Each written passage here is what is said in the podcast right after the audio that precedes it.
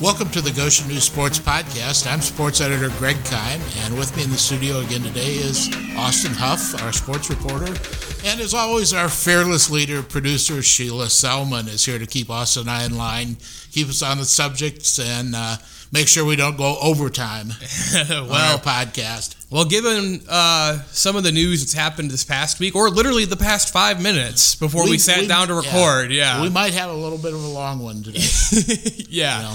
So uh, let's just hit it off, right? What we just kind of broke, um, which broke last night and then re-broke today, if that makes any sense. Um, it's, it's another perfect example of how things change day by day, hour by hour, minute by minute sometimes with this COVID 19 virus. Yeah, yeah. Uh, Fairfield Volleyball um, had canceled its match this past Thursday against Hamilton, and they were canceled their appearance at the Shondell Invitational in Muncie on Saturday.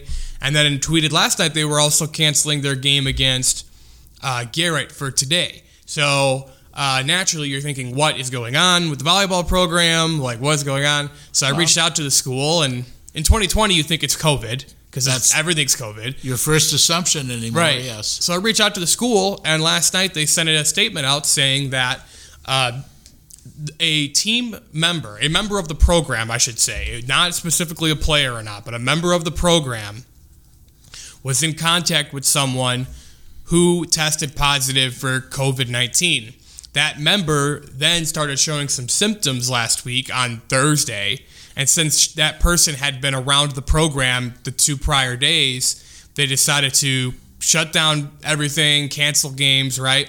And the school was going to be quarantining the team. You know, the players, coaches had to stay home until this upcoming Monday, the 14th. So they were going to have two more matches canceled this week because right. of this. Well, right before we sat down to record this podcast, talk about your old curveball. Yeah, right at you. Uh, they another email from Fairfield just stated that they are going to be resuming everything uh, as scheduled, starting right now, basically. So, basically, long story short, they they they they t- told everyone to go into quarantine and and now they're telling everyone can come back that it's fine. Right. So they said that we are pleased to announce that these issues have been resolved and that we are welcoming back our students to school practices and matches.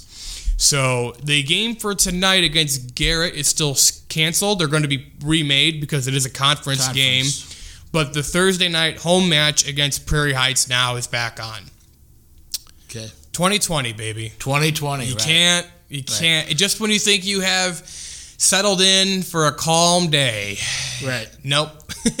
and basically, it's the same type of situation that the Goshen football team has run into, except Goshen's person actually tested positive for right. COVID. Right. And had enough contact with players on the varsity and JV and the coaching, uh, the specifically the head coach Kyle Park, mm-hmm. that they had to go into the quarantine. So Goshen right. will be off again this week in football, not playing. Mm-hmm against the Northwood Panthers.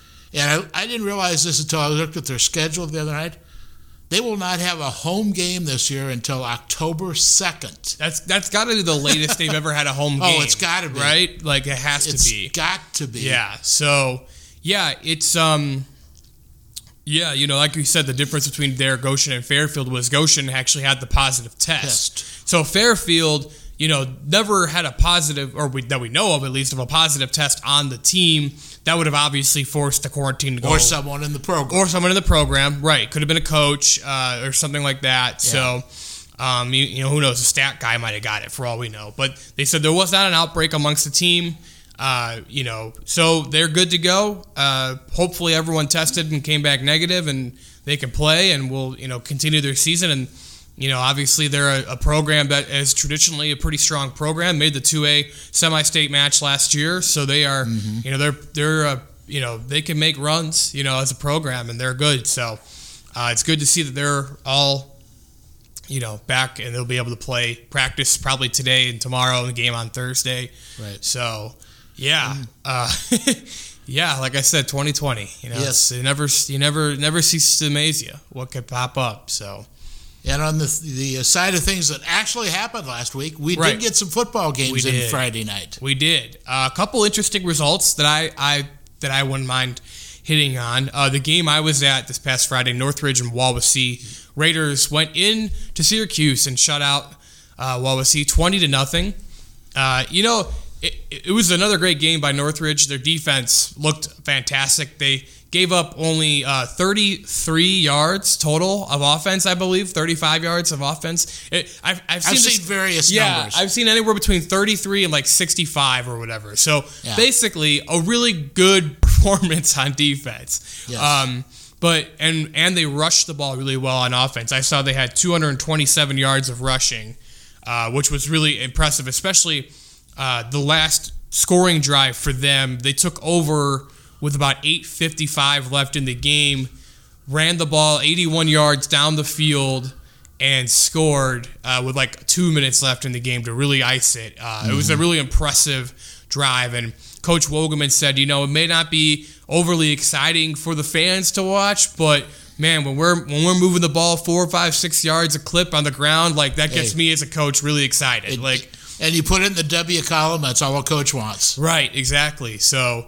yeah, he was uh, he was impressed, and honestly, watching the game, uh, I I wasn't I, I Wawasee. You know, it looks bad on the the stat sheet, right? Like Parker Young really struggled. You know, he finished five of twenty six passing, and you know the the total numbers look bad, but you know there were some signs there where I I thought that like they weren't like bad. You know what I mean? Like it, it was just they couldn't connect on the deep passes that they have been connecting on so far in the first couple weeks. There was a couple where Young threw where I mean it was the guy was the guy had a step, his receiver had a step, and he just missed him over or just short, like something you know some variation of it. Where like mm-hmm. man, if those if one or two of those connects. You know that it's a huge play. One of them, a couple of them would have been touchdowns. You know, it stretches out the defense. It opens up the run game more, right? Like, there's a lot of things that like even connecting on one of those does. Where Right. like it was almost an anomaly that they connected on none. Like it was almost inc- it was almost impressive in a in a weird way where it was like wow, like they haven't hit one of those like all game. Like it was. So I, I still think Wawasee's in decent shape. You know they're they're gonna play. Their defense is pretty solid. They're gonna give people fits. I mean, you know. So I I, I yeah. And I, I didn't come away thinking that Wawasee was bad by any means. Like Right. they're they're a decent team. So Northridge now has shut out two opponents to start the season. And I thought this was interesting. They're one of only four teams in the state at this point, after only two or three games, that have not given up a point all season. wow. The Raiders, Lafayette Central Catholic, Tell City, and Winamac Wow. the four teams, according to John Harrell's website, that have not given up a point all season. Right, and Wawasee was in that group until this past week. Until of this past week, so right. you knew something was going to give there in terms of that. But It's yeah, also the uh, first time uh, Northridge has posted back-to-back shutouts since the 2013 season, yeah, when they actually had a total of six That's shutouts in that year. that's incredible. They shut out two of their first three opponents in Adams and Wawasee, and then they ended the regular season with three straight shutouts over Goshen, Concord, and Elkhart Memorial, and began the playoffs with a victory over Fort Wayne Dwenger. that's really impressive. Honestly, You know. it really is. Like their points per game average allowed that season was you know probably minuscule. Yes. that was the year they went to the semi-state. Right, made a run, lost to New Prairie. Lost to New Prairie, Yeah. yes. Yeah. yeah. So I, I, I read our stories, you know, I do sometimes. uh, yeah. So another game, I- um, a couple other games from this past week that we had. Uh, Northwood uh, beat Concord fourteen to six, in maybe the quickest game I've ever seen. I was in, I was jealous. Our, our stringer Steve Craw was there. He tweeted the final score like eight forty five. I was like, wow. Yes. That game didn't end until like nine thirty. so it's like, man, if I had an hour plus to write a story, that'd be amazing on a Friday. So, but I was surprised uh, in a sense because Northwood still doesn't have Nate Newcomer at quarterback, but. You know, Caden Lone made some plays, and that defense looks pretty legit down there. The Yes. Black Crunch defense. I mean, held East Noble to 15 points two weeks ago, held Concord to six. Uh, when you don't have your starting quarterback, you know, obviously defense has to step up and, you know, to hold their first two opponents to a combined 21 points, that's really impressive. So, Well, um, uh, Northwood always has believed in the old saying, defense wins championships. right. And it, it really does. Yeah, and they uh now they're they're kind of in an interesting spot because they don't have a game this week, obviously, because Goshen got Unless they can find somebody to fill Right. in, and I doubt at Well- this point they can find Right. somebody. Well, there there is you know but you never know. you know, Michigan Michigan City had to cancel a game this week with Valparaiso. I saw uh, today, or this it was announced this morning. So maybe a Valparaiso Northwood game could happen. You never know. Obviously, it's a lot of moving pieces. That's just me purely speculating here. I don't have any insider information or anything about that. I don't. I'm not talking to people about what Northwood's going to do. You know, Yeah. um, but yeah, you know, Panthers are you know they're a one and one football team. Easily could be two and zero. Uh, and they look like they might be, you know, maybe the team to beat in the conference. Them and Warsaw after the first couple weeks look like teams in the Northern Lakes Conference that are going to be, you know, prob- potentially that, that game between those two later in the season might determine the NLC, uh, which you know tends to do that for some reason. The last couple of years, Northwood, Warsaw, Concord, all there, and Plymouth, you know, last year as well. So Yeah. um, The uh, since Goshen didn't play again last Friday night, there were really no close home games that I wanted to go cover. so I, I stayed in the office again, and I actually listened to the Fairfield Central Noble game yeah, on ElkhartCountySports.com radio uh, over the internet. And Fairfield actually t- they took advantage of a lot of field position. They got really good field position off Central Noble and were able to score some points that way. And they're after their first 2 0 start for third year coach Matt Thacker. hmm In fact, it's the first time they've been 2 0 since 2012. it's a long time, Yeah. eight years. When they So- actually won their first six games that season before finishing the year 7 and 4. Huh. well, I mean, yeah. So yeah, I was impressed uh, seeing that score by from Fairfield. You know, the that was a game, and I talk about it a lot with Thacker and the program, and just you know, that's a game two years ago they lost forty nine nothing. And it's a game last year they only won eight nothing in overtime. You know, Right. so to, I know maybe Central Noble's talent changes too, but it, it's a, it's good measuring stick kind of moments of like, okay, when you played this team in two years ago versus last year versus this year, you know, you're seeing that progression of like Fairfield has really evolved in under Thacker in its third year, where it's you know it's a- an actual force that you know could you know do well in the NECC and maybe finish better than last year. Last year they they finished the season four and five regular season record, uh, six and six overall after two postseason wins and then losing in the sectional Yeah. final. So they they're a decent team, man. Corey Lance, uh, looking at the stat sheet, had 100 yards rushing. They completed two passes on Friday, both for touchdowns. Both for touchdowns. Yeah, how about that? So go figure. Another thing coaches like to see. Yeah, right. Efficiency. Yes. So they host Fremont this week. Uh, Fremont's coming off a win against a team from Ohio. So Right. both teams coming off wins. Uh, yeah, it should be interesting. Like I, Fairfield again, man, one of those teams maybe that you know they they're in a tough sectional. They got East Side in their sectional, which is you know a really high ranked team in 2A right now. So you know obviously it's gonna be tough to get out of that. But if Fairfield you know gets hot the right time, you know you never know. You know they're they're an interesting team I think this year. Them and Wawasee, both very interesting teams. I feel like in terms of what they are and what they could be, I guess, uh, at the end of the season. So Another score that inter- interested me was uh, Elkhart. The Mm-hmm. Elkhart Lions going down to Columbus East and posting a 35 to 28 win last Friday night. Columbus East in the last few years has traditionally been a pretty strong school Mm-hmm. as far as state tournament rankings there and everything. But the Yeah. Lions went down there and beat them. big old, big win. I mean, Yeah. not even not even really close. Uh, I was looking up some of the stats. 'cause I saw this on Twitter. Um, El, uh, Rodney McGraw, the defensive end who's committed to Penn State, had 17 tackles and three sacks. That's man, it's impressive. Yeah, but did, did he make any money selling popcorn in, in no, between time? or- No, no, I don't know. You know, it's it, he. Uh, yeah, that was impressive. And the running back, uh, Derek Woods, had 156 yards rushing and five touchdowns. I saw that. I mean, that's, I mean, that's a really impressive win for Elkhart. They actually moved into the top 10 of the coaches poll this week. They're number eight. Uh, they had not been ranked the first couple weeks, uh, but now they're moving into the top 10.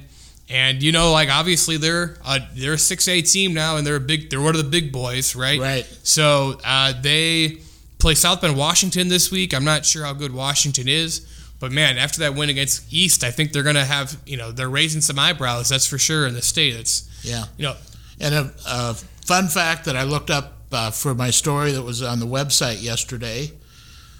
Back in 1972, when they split Elkhart, the old Elkhart High School, into Central Memorial, both of those, both Central and Memorial started the season two and zero. Central beat South Bend St. Joe 15 to 8 and Goshen 33 to 6 to start the season. Memorial beat Michigan City Rogers 14 to 8 and Michigan City Elston 19 to 7. So both of them started the season 2 and 0 and get this, both of them finished the season 3 and 5 and 3 and 4 records in the Northern Indiana Conference. I mean, how's that for splitting the school into, They- into two? They they were just like anything you can do, we can also do. So you know, yeah. So Yeah. Well, if they finish three and five this year, well, we got some issues, I think. Well, Um, yeah, you never know how many games they're going to get to play. Right. So, well, yeah, if they even get to eight games, that'll be that'll be nice. So, Yeah. this week's slate is interesting. Uh, some interesting games that kind of pop off the schedule. Elkhart, like I mentioned, going to South Bend, Washington. Wawasee at Concord uh, should be an interesting game. Uh, Plymouth, fin- or Northridge, excuse me, finally gets to break in their new turf field complex with limited fans, of course. Uh, yeah. hosting the Plymouth Rockies, who just lost to Warsaw this past week. Uh, Warsaw and Mishawaka is the other NLC game uh, this week, given Goshen and Northwood have been canceled. Uh, West Noble, after losing to Eastside, goes to Angola. Lakeland, after winning the Milk Can, first win for my coach Ryan O'Shea, uh, they go to Garrett, and as I mentioned, Fremont uh, at Fairfield. So, any of those games stick out to you, Greg? Anyone you're looking at in particular that's uh, eye popping? I I think that Concord Wawasee game is going to be very interesting. Mm-hmm. I agree. So, I think uh, if I'm feeling Wawasee, Wawasee will be want to prove something after last week's game. They'll wanna- right, right, in Concord, you got to think we'll want to prove something as well. You know, hey, we're maybe we're not. You know, they were a ranked team going into last week, and they didn't. You know, they put up six points. So I'm sure they're going to want to prove that you know they're better than what their performance was last week, and that's also their home opener. So you know, it's going to be they'll probably be juiced up for that. So. Yeah, that is really. I think that's the most intriguing game in of the conference slate this uh, this week. So, but yeah, but should then, be uh, should be fun. Yeah. There's a some little school in South Bend is going to be playing football this Saturday too. I don't know if you're aware of it or Uh, not, but Saint Saint Mary's, um, not quite. Bethel, Same, uh, They're in Mishawaka. Same zip code as as St. Mary's probably, but uh, yes, actually uh, the Notre Dame Fighting Irish. they are. Believe it or not, we're here. Well- Uh, not yet. Yeah, it's, We're it's, almost here. It's Tuesday at 1:35, so Right. there's still time. We're you almost never know. there. Um, as of now, As of now, Notre yes. Dame has no players in quarantine or in isolation, no coaches either. They tested everybody on Monday morning and everyone came back negative. So, as of this recording, Notre Dame will be playing football on Saturday against Duke at Notre Dame Stadium. Limited attendance, obviously, as we talked about last week, with just students, parents of players, faculty, and staff allowed in the stadium. No tailgating. No, You know, yes. Nothing like that. Uh, I bet that hurts some people more than the fact that they can't get in the stadium. I, you know, honestly, I it mean, hurts. I, think it- some of those people over there live for tailgating. Honestly, yeah. I mean, I, I bet you people tailgate and then just watch the game on TV in their in the parking lot. You know, so, um, but yeah, so they are playing Duke. Uh, they will be playing. Like I said, it's a two thirty Eastern kickoff. Game is on NBC. Uh, it is an official ACC game for Notre Dame. The first Right. time they've ever played a conference season, conference game. Uh, they are currently a 20 and a half point favorite over the Blue Devils. It's a three, about three touchdowns. I thought you said 28 before. but- 20 and a half. No, not 28. 20 and a half. Uh, last year they beat Duke by a lot. Um, I forgot what the final score was. That was a really random. It was a Saturday night game in November in Durham, and it was on the ACC network, so not many people were able to watch it. And like Chris Finke had a really good game, and Ian Book looked good, and like that was, yeah. I mean, it was a pretty forgettable contest, all things considered. Well, yeah, especially when we get to see it. Right, right. Not many people got to watch it because not many people have ACC network in the area. But that was like, you know, one of the reasons why they wanted to, you know, promote the network. But uh, they Notre Dame released their uh, depth chart yesterday, first depth chart of the season, and uh, we knew there would be surprises given we haven't been able to watch any practices this fall. Uh, but I think there was someone even more than we thought. Like the three starting wide receivers this year, at least for week one, will be Ben Skowronek, Avery Davis, and um, Javon McKinley.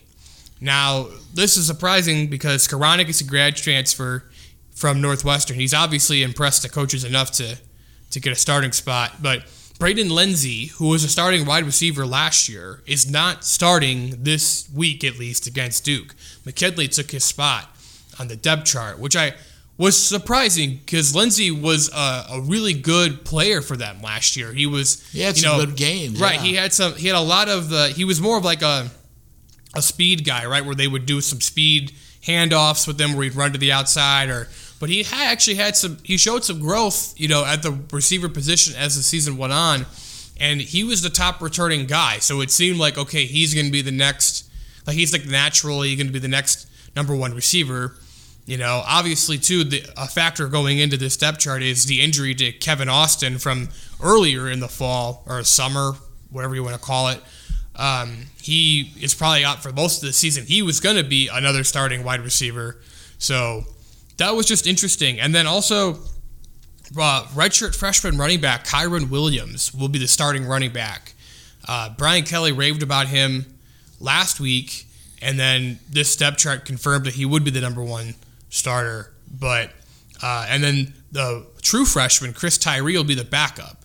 So that's kind of interesting as well. You have three guys that are back that played experienced ball in Jahmir Smith, C'Bo Flemister, and Jafar Armstrong.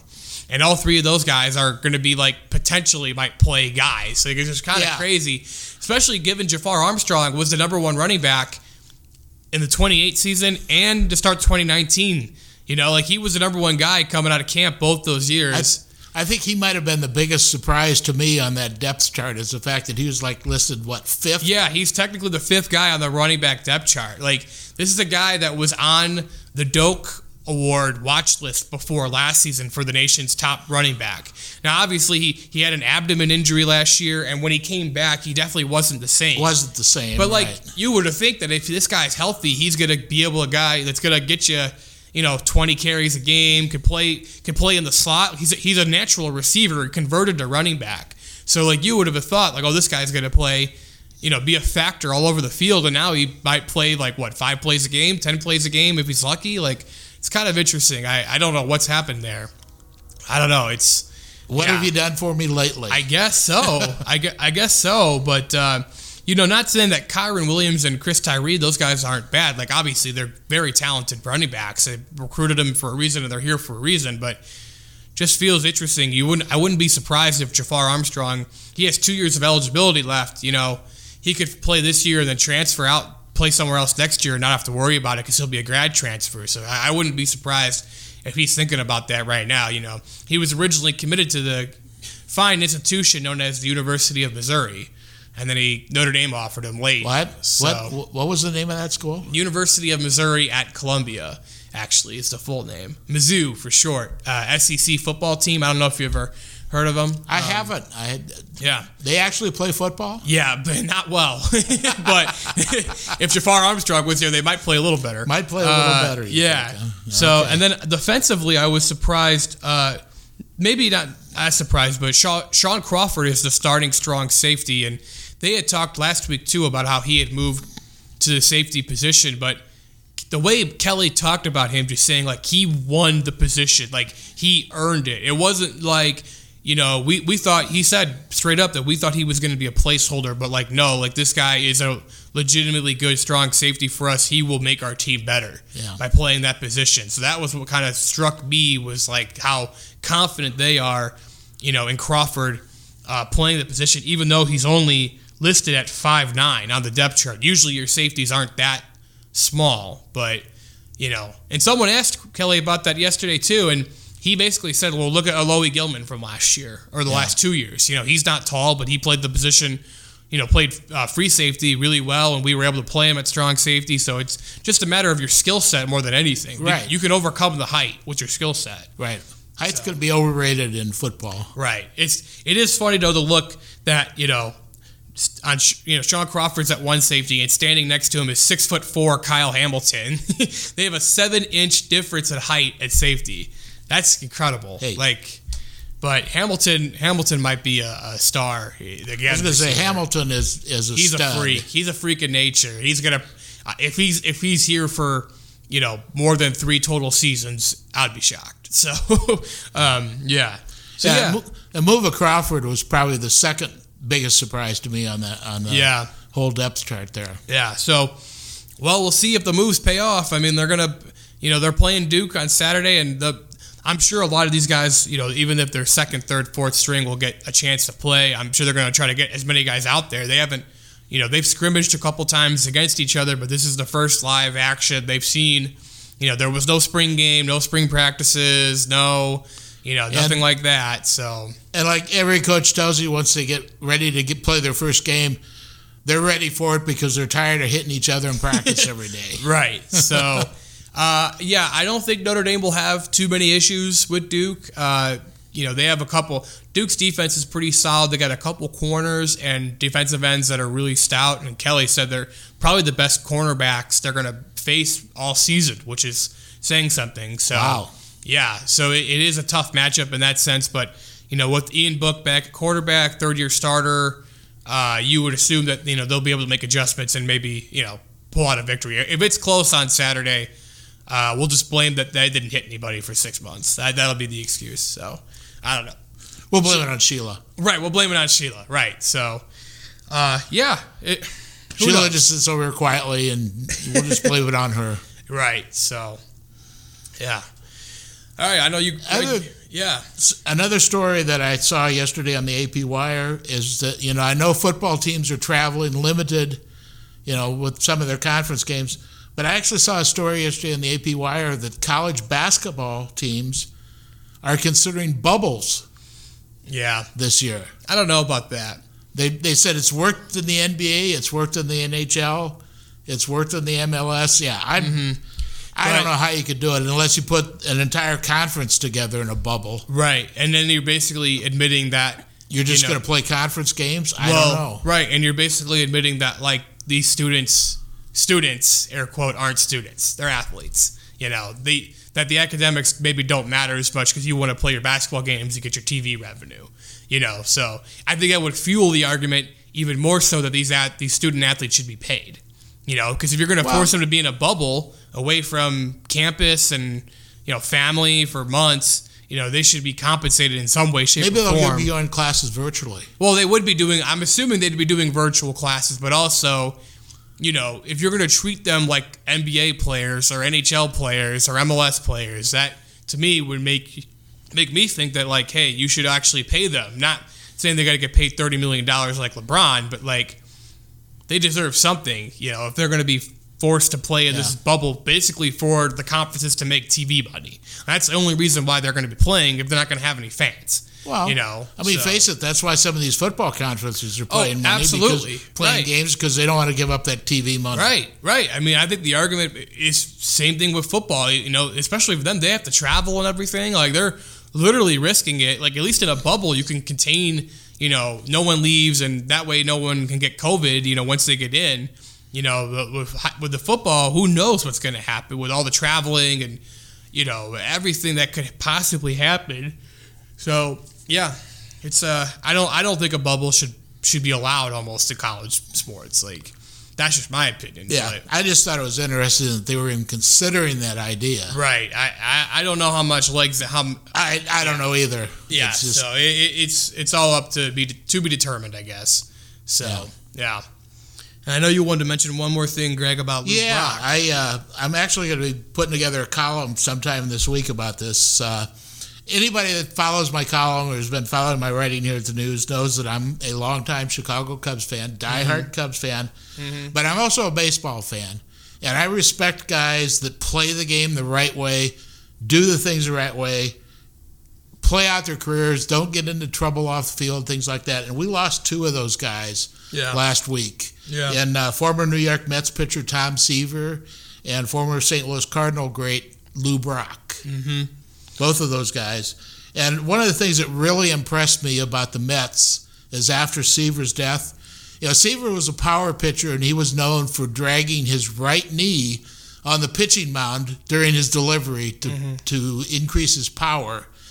And the first game the Mets played after his death was announced, all the players came out with dirt on the right knee of their baseball pants in Yeah. honor of him. It was pretty cool. That I, was, uh, I thought cool. that was so cool. Yeah. And believe me, as a Cubs fan, it's hard for me to admit that the Mets did something like that, and I thought it Mm-hmm. was cool because I still haven't forgiven the Mets for beating the Cubs back in 1969 Mm-hmm.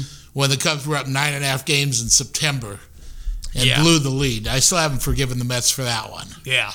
Yeah. but That's more the Cubs' fault than the Mets' fault. it well, Yes. is. But you know, it's Yeah. still. Yeah. I agree. My dad doesn't like the Mets either. So Yeah. And uh, Lou Brock was another guy. I mean, he, he led the Cardinals to three pennants in the National League back when we didn't have divisions. Mm-hmm. And he actually led them to two World Series titles in 64 and 67. Yeah. Nicknamed the Running Redbird because of his ability to steal bases. He stole 938 bases in his career, including 118 in 1974 alone. That's insane. You don't see teams do that anymore. No. Yeah. And both of those were major league records until they were broken by Rickey Henderson. Right. Yeah. Rickey Henderson rewrote rewrote all the history books in terms of Yes. base stealing. So And uh, this is another reason why it's hard for Cubs fans to like Lou Brock yeah. because he was actually signed by the Cubs back in 1960, and they traded him to the Cardinals in 1964 for a pitcher named Ernie Broglio, who had won 18 games the previous season for the Cardinals. right. Okay. Broglio never did much of anything for the Cubs. All Brock does is go on to a Hall of Fame career for the Cardinals. Right. I mean, at the time, it didn't seem like a terrible trade. Probably. No. You know, because the Cubs probably needed pitching. And, Which we'll find in a minute. Here. Right. I was. This is called a segue, Greg. To Yes, your, to you're your- leading me right into. I'm throwing uh, it to you. There's, there was a little known sports writer at that time, a guy by the name of Brent Musburger. Never heard of him. Schiller, you might have even heard of him. I don't know. But anyway, he had just graduated from college, and his first assignment for the paper that he was working for was to write a story about this trade. And his headline on the story the next day was Cubs pull off greatest steal since Brink's robbery Yeah. did not turn out that way. And Brock said that every time he saw Musburger after that story was published, he said, So, Brent, you still think that was a big steal for the Cubs in that, that trade? No. Yeah. Yeah. That's Just a little taunting there yeah. about how. Hi- hindsight is twenty twenty. You know. Yes. So it is. That headline did not age well. It didn't age really well almost right away. So, No. Because Broglio had injuries and didn't pitch really much for the Cubs, and obviously Brock's a Hall of Famer, first ballot Hall of Famer. Right. So, you know, one of the greatest players of his generation uh, with Tom Seaver. So, you know, it was, you know, two legends like that gone in a week. Just really sad, you know. Yeah.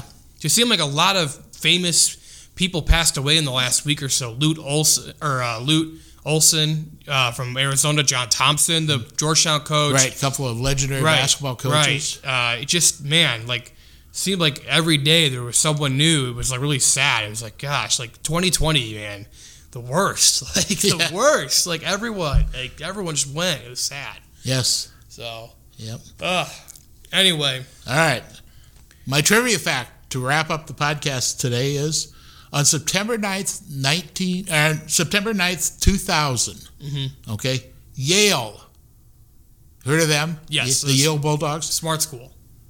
became the first college football team to win 800 games. Hmm. When uh, Rashid Bartholomew scored three touchdowns in a 42 to 6 win over Dayton. Wow. 800. win- I mean, that makes sense. They I mean, were, that's a lot of wins. That is a lot. But they they've been playing. Well, they're one of the longest. you Yeah, know, they started original- playing, I think, back in like the 1890s. So, right. yeah. So them being the first 800 isn't surprising. Now, will they? You know, I wonder how long. Like, I wonder who has the most of all time. Is it Notre Dame still?